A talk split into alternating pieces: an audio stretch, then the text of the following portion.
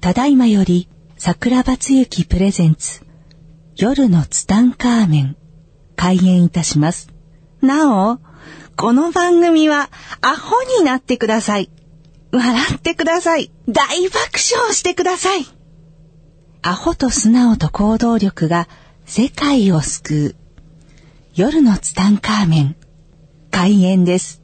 はい、皆さんこんばんは。こんばんは。今週もやってまいりました。夜のツタンカーメン75億光年に一人の逸材桜庭つゆきと、アシスタントのギャオでございます。今週もどうぞよろしくお願いします。はい、ギャオちゃんも早いものでもう1月も終わりですよ。ね駆け抜けましたね早いですね。駆け抜ける青春ビューティービューティーだよ。は本い。当にねはい。月日が経つのは早いよ。本当ですね。もう残りあと11ヶ月。どうですかはい。ため息が出ましたね。ため息が出ちゃうよね。ギャオの人生ってね。ギャオイコールためギ息。ャオの人生 って何を知ってるんですかわかんない。そんなことないいとや思いや、もうギャーはほら、もう仕事が大変だからね。もういそうろでいすろ。ねまあもう本当に部下もさ、もうあんなにたくさんの部下がいてね、大変だよね。もそうそううまとめなきゃいけないし。ほら、ギャオの場合はさ、上からと、上からも責められるし、こう下からも責められる、この、なんていうの、こう中間管理職中間管理ね。ザ、中間管理職って感じだよね。 まあ、そんな大きな会社ではないので。いやいあや、れですけどもう、すごい会社ですよ。もう、ギャオの会社知らない人いないぐらい有名な会社のね、その、かなり上の方でね。あ、あ年内の、には放送局のギャオじゃないですよ。あの、なんだっけ。放送局のなんかあるんで。ですよ。なんすか、それ。ギャオって いう。あれじゃないですよ。あるあるありますよる。ねある、ギャオっ。てなんかある。あれはギャオの名前もパクったんでしょ向こうがパクったでしょだって。うん、いやいやいやいや。向こうが先なのうん、向こうが先。あーまあいいや、そんな話はどうでもいいんですよ。本当ですよ。まあ先週の新聞配達の話がですね、随分と好評をいただきまして、桜庭少年。桜庭少年のね。不労所得を得るこう不労所得を得る。この話結構長いんだよ。長くて、実はまだ話があって、はい補足があるんだよ。うん実は、あの、新聞配達、まあしますけども、はい新聞配る人と、集金する人っていうのは別なんですよ。あで、僕はね、集金はやんなかったんですよ。はいで、集金はやんなかったんだけども、あの、僕の新聞くは配ってる、僕は第6区っていうところを配ってたんだけども、はいここのね、集金をする福田さんっていうおじさんがいたの。あ。うん。この福田さんがね、うんあのー僕のとこ来て、桜庭よって、まあ、あそこの角のさ、豆腐屋あんだろって、あの豆腐屋の上のさ、あの毒ダミソの101の高橋ってやつが、金払わねえんだよってわけですよ。うん。で、ああ、そうなんですかって。もう俺が言ってもピンポン押しても出てこないから、ちょっとお前が言って集金してきてくんねえかってわけですよ。うん。いやいや、福田さん無理ですよと。僕なんか子供だし、そんなんできませんよって言ったら、いや、お前だからできるんだってわけですよ。うん。で、どうやんですかって言ったら、んあの、当時はね、茶色い、こう、新聞の集金カバンっていうのがあるんですよ。うーん。なんかこう、わかんないですかなんか首からぶら下げるね。こう、ななんんとか、なくわかる。なんていうの、学生カバンっていうか、こう、あるんですわよ。かります、わかります。うん。あの、革でできたね。まあ、それをぶら下げていくんだけども、バス停とかでいらっしゃいあ、ますよ、ね。。そうそううそうそうそう。まあ、それでピンポンって押すと出てきますよ。出てくるでしょ、でも、俺が言ったら出てこないけども、お前がピンポン押したら、お前は子供だから、向こうは絶対開けるからって。で、開けたら、あの、読売新聞ですと。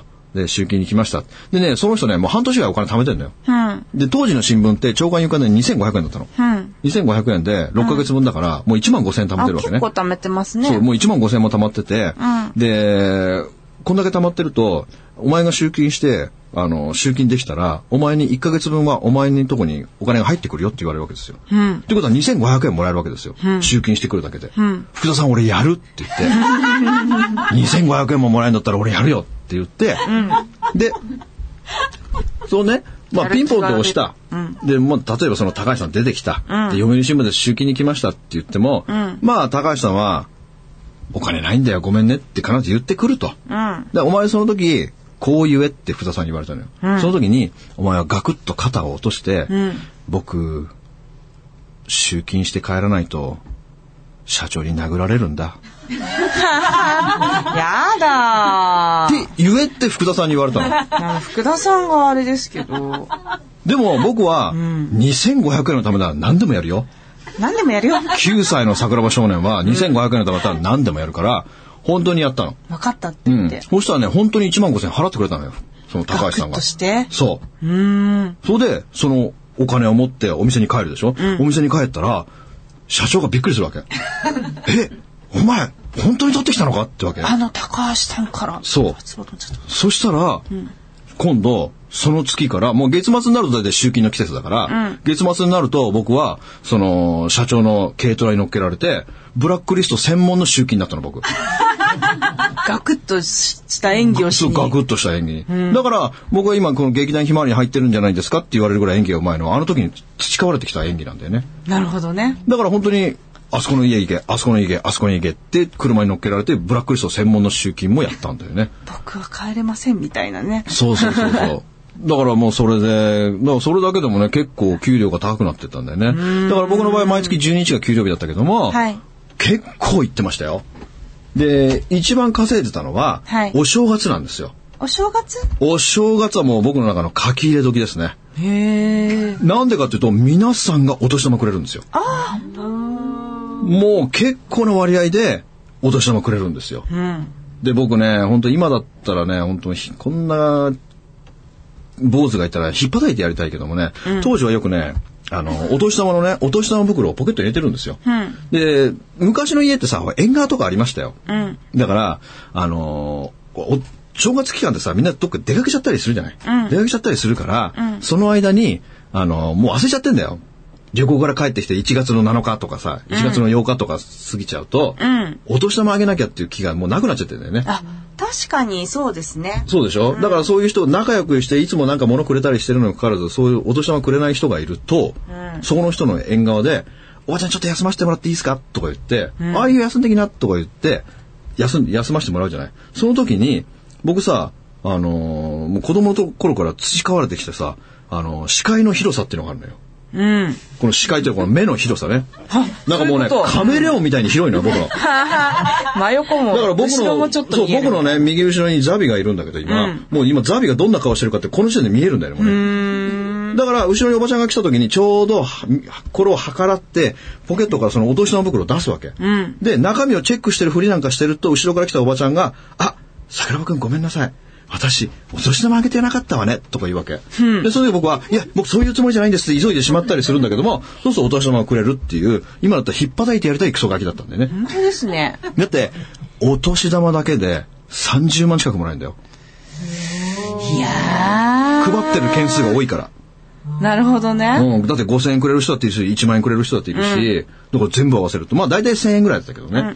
でも本当全部合わせると、毎年30万近くはお年玉で入ってくるわけ。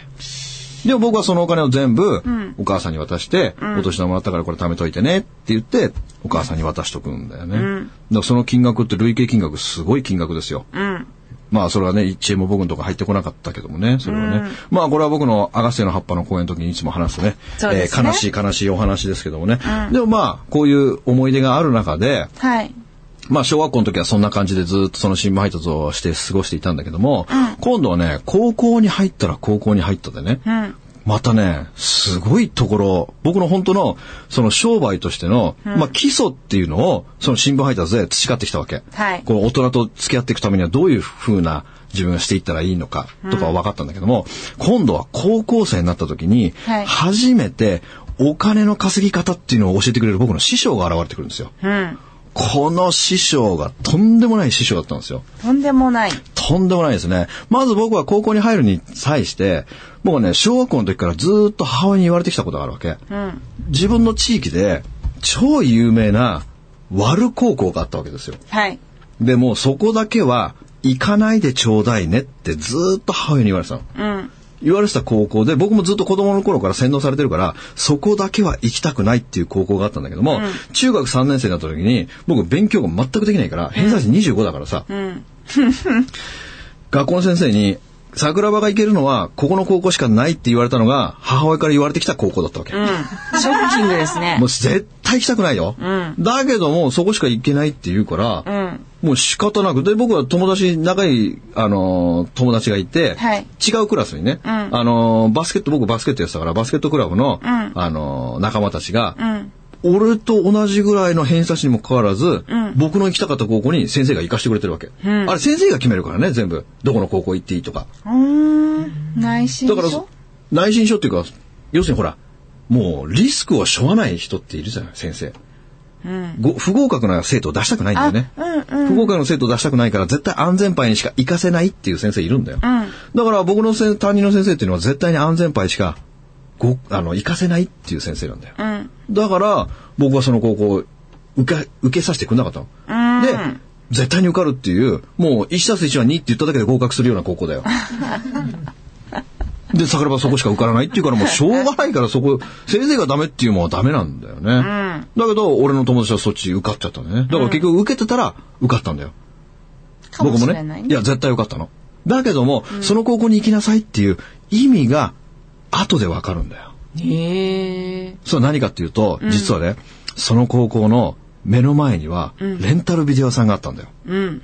レンタルビデオ屋さん。うん。しかも、当時、まだ、レンタルビデオ屋さんができたばっかりだよ。うん。今から31年前だからね。あ日本にレンタルビデオってものが上陸した頃ですよ。あ。だから地域には1店舗2店舗しかないぐらいなうん。うん。レンタルビデオ屋さん。はい。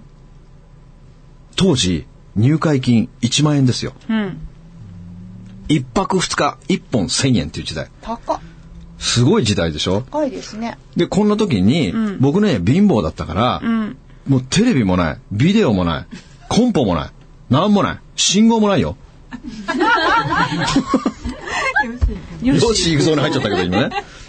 とにかく何もないんですよ。だからとにかく僕はバイトしまくって、僕の時は三種の神器って言って、テレビ、それからビデオ、で、コンポ、この3つで40万したんですよ。うん。今から31年前。うん。だからとにかく40万貯め高て、額ですね。うん。 40万貯めてこの3つ買うぞってもう燃えてるわけ。うんだからもうバイトを何個も掛け持ちだよ。うん。で、その中で、僕はその、僕はすもう小学校4年生の時から、もうとにかくプロレスが命なわけですよ。うん。大好きだったんで。大好き。で、もう絶対に新日本プロレス入るんだって決めてるぐらい本当プロレスが好きで。うんだけど、家にさ、ビデオデッキがないから、録画もできないよ、うんで家にテレビもないから、見ることもできない。だから金曜夜8時になると、友達の家に行って、プロレスと一緒に見る。うんうんうん。っていうのが、唯一の楽しみだったわけ。で、その、プロレスのビデオ、で、ぷ世の中にはプロレスのビデオっていうのはあるっていうのは知っててね。うん。で、レンタルビデオがその高校の目の前にあるわけでしょ。だから、プロレスのビデオあるかなと思って、そのレンタルビデオに飛び込んでみたわけ。ん入学式の日だよ。 うん。入学式の日に。そしたら、そこのビデオ屋さん、うん。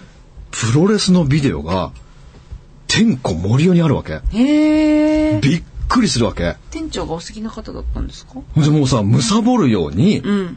あの、裏にさ、うんちく書いてあるわけですよ。こあーの試合はわかね、何るわかる月何日。うん因縁の対決でとかねそうそうそうそう。あれを読んでるだけでワクワクしてくるのさ。うん。だから僕は必ずバイトをして、この一泊千円だけども、これを絶対買うんだって、あ、借りるんだって決めるわけさ。んでも、プロレスのビデオがもう大量にあるから、もうそれを一本一本貪るように見るわけ。いうん。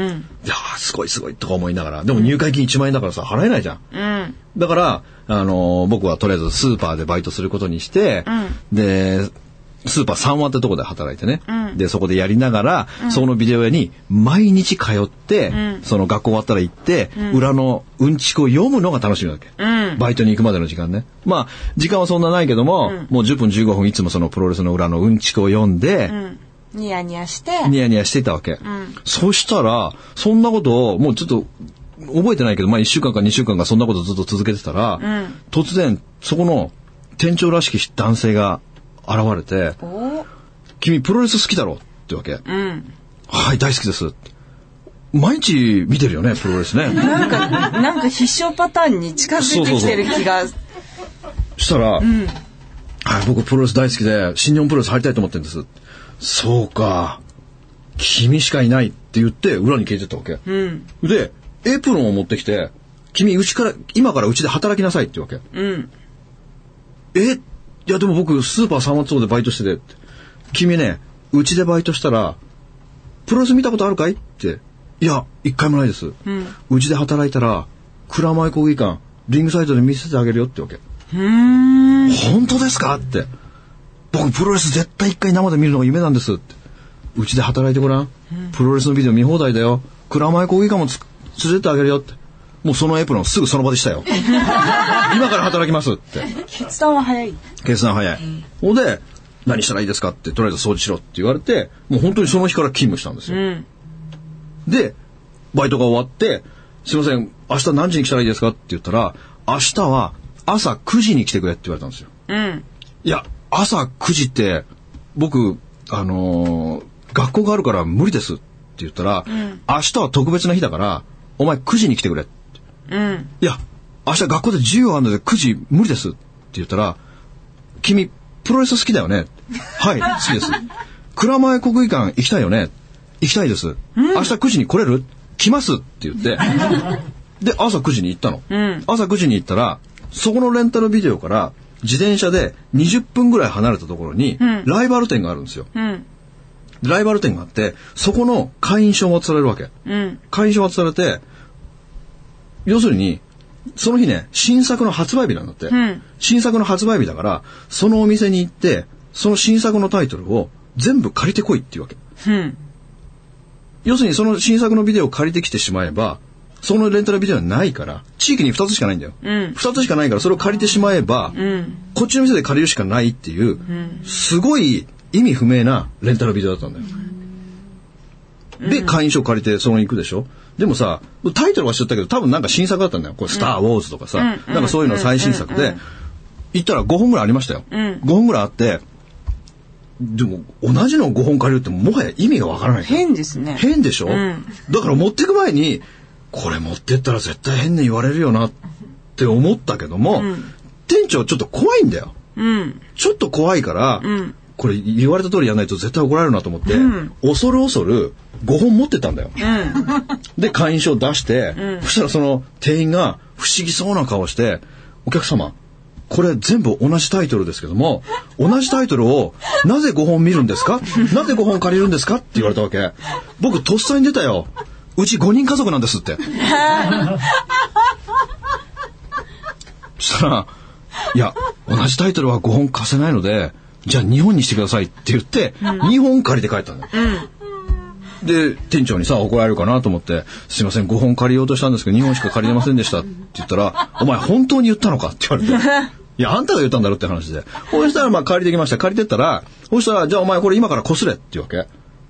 専門用語だよ。うん。え、こすれって、ビビデオをこすったらいいんですかって。違うよ。お前ちょっと裏の部屋行ってみろって言われて、初めてその裏の部屋を開けたのさ。開けたら、ビデオデッキが30台ぐらい置いてあるの。うん。要するに、そこのレンタルビデオ屋さんって、全部海賊版の専門のレンタルビデオだったの。ええ。で要するにその、新作はないんだよ、そこの店。だから他の店に行って借りてきたのをダビングしたやつを全部貸してたの。いや30年前ってね、これが許されたんだね。ー。ええ。著作権とかあんまなかったんだ、あの当時。あ、そうなんですか。だから僕が借りてきたレンタルビデオのテ犯ープ罪ですをよ、その再生機に入れるじゃん。そしたら空のテープってやつをその30台全部入れるわけ。あの、なんか、ビデオテーダプをメ、ね。盗作ダメみたいの来ちゃいますよ。じゃあ当時はないんルですーよ。それルはみたいな。うわーないの、そういうのが。ないのないだから、それで、あのーその再生ボタンを押して、あとは全部録画ボタンをさ、リモコンでバーって押していくわけ。そうすると、2時間後には全部のビデオがダビングされてるわけ。うん。で、僕はそれを、あのー終わったら、今度はさ、その、セラベルってあるじゃない、ラベルが、あれをカラーコピー機でコピーして、で、それを何枚もコピーして、ちょくちょくちょくちょく切って、ダビングしたやつに貼り付けてくるわけ。で、それを並べるでしょ、で、レンタルは1泊2日1000円で借りるわけ。で、販売もしてたんだよ、そこ。うん。それが1本2000円で販売するわけ。うん。 1本1000円で借りれるんだったら、2000円出して買えるんだったら2000円出して買うでしょうん。だからそれが飛ぶように売れてくのさ。うん。だからそのお店、すごい儲かってん だよ。うん。もう今じゃ違法の、いや、今だったらもう次の日捕まるけど、いや、その日のうちに逮捕だけど、当時はそれが全然問題なかったのよ。へえ。で、もうそういうことを新作出るたびに、借りに行ってはダビングして、で、ほら、本数が減ってくるさ。勢い、すごい勢いで売れてくから、すごい勢いで売れてくから、またその塩梅を見るわけさ。もうこれ少なくなってきたなと思ったら、またそれをダビングするわけ。んでも結局さ、マスターテープはさ、レンタル、違うレンタルビデオに返しちゃってるから、どんどんどんどん劣化していくんだよ。どんどん劣化していくんだよ。んで、劣化してきてクレームが入ると、またそこに行って新しいの借りてきて、またダビングするっていうのをずっと繰り返してるわけ。あでね、ここの、そこの、まあ、その社長がね、本当にすごい人で、もうとにかくね、僕にいつもね、ほら、僕みたいな駒遣いってなかなかいないよ。あ。言えば何でもやるっていうさ。でな、なんかしらちょっと、え、ちょっとそれ僕無理ですとか言うと、お前蔵前国技館行きたくないのかとか言われると行きますって言うから、何でもやるのさ、僕。で、そんな中で、ついに、すごい指令が来たんですよ。てか僕っていう駒を得たことによって、いろんな無限の可能性が広がってくるわけ。社長がやりたかったことが社長のねうん社長いろんなことやりたかったけども、やってくれる人間がいないから実現できなかっただけなの、で、僕ができたから、もうダビングしまくりですよ。ダビングしまくりで物が売れていくでしょ、店がものすごい繁盛していくわけですよ。そうした時に、今度ね、社長が、あ、桜庭、ちょっとお前裏の部屋見てみろ。すげえもん買ったんだぞって言って、そのダビングルームを開けたら、バズーカみたいな VHS を入れる、VHS で録画する、もうテレビ局のカメラみたいなやつがあるわけ。バズーカみたいな。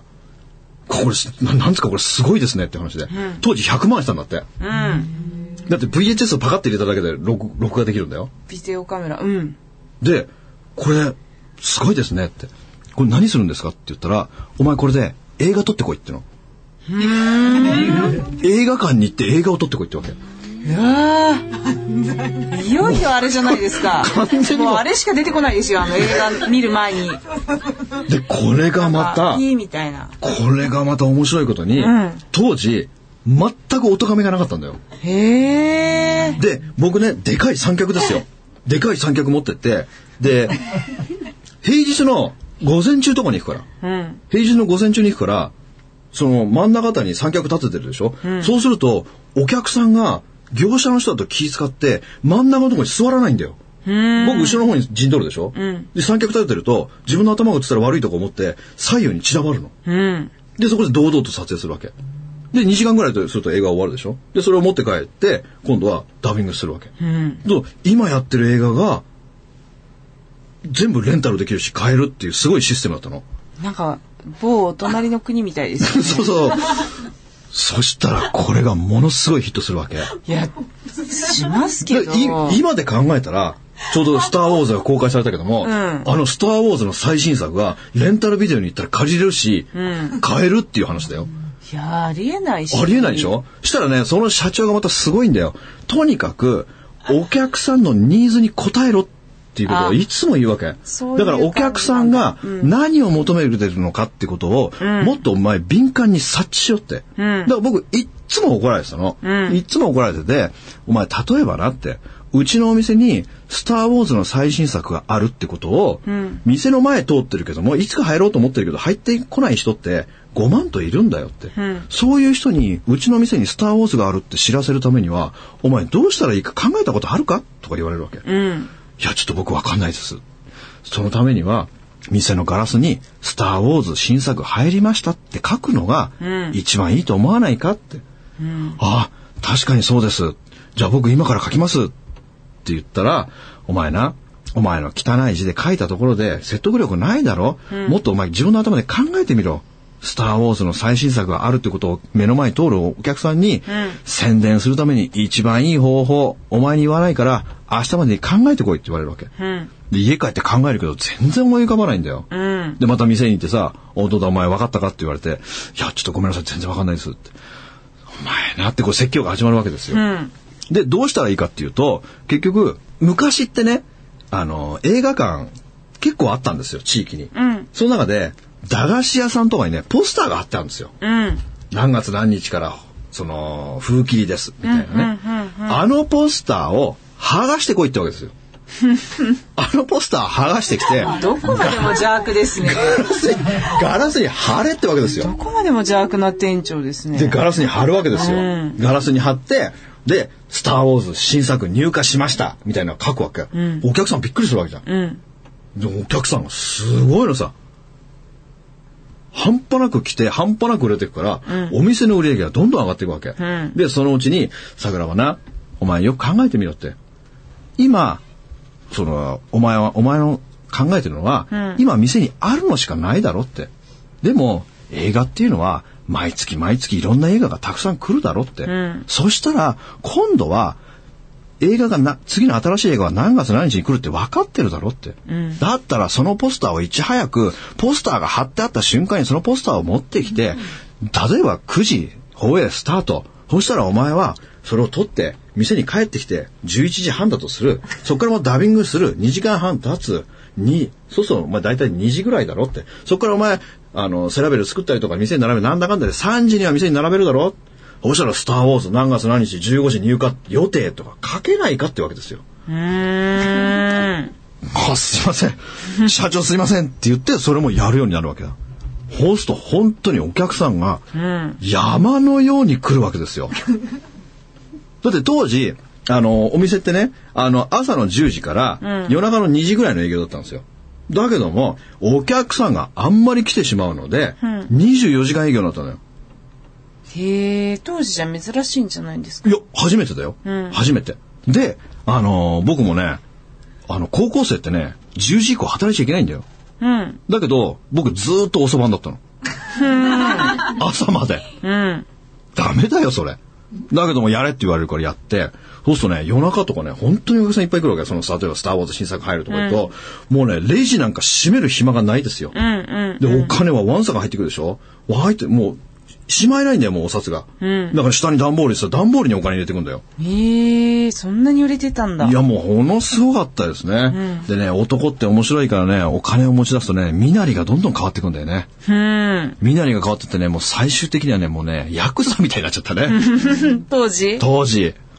で、僕はそれとも時給650円とかだったからね。うん。まあでもこれね、まあまだまだ話したいことたくさんあるけども、本当にこの人にはね、そのお金の稼ぎ方はもうそこもう完全なブラックだよ。もうグレーじゃないからね。もう完全なブラックだか黒でら。すねどれとってもう真っ黒だけど。ジャックだわでも、その思考回路っていう部分で、こういうふうにお客さんを喜ばしていくんだっていうとことをね、その社長にはね、ものすごく叩き込まれたんだよね。それが僕は24歳になって独立した時に、ものすごく役に立つわけ。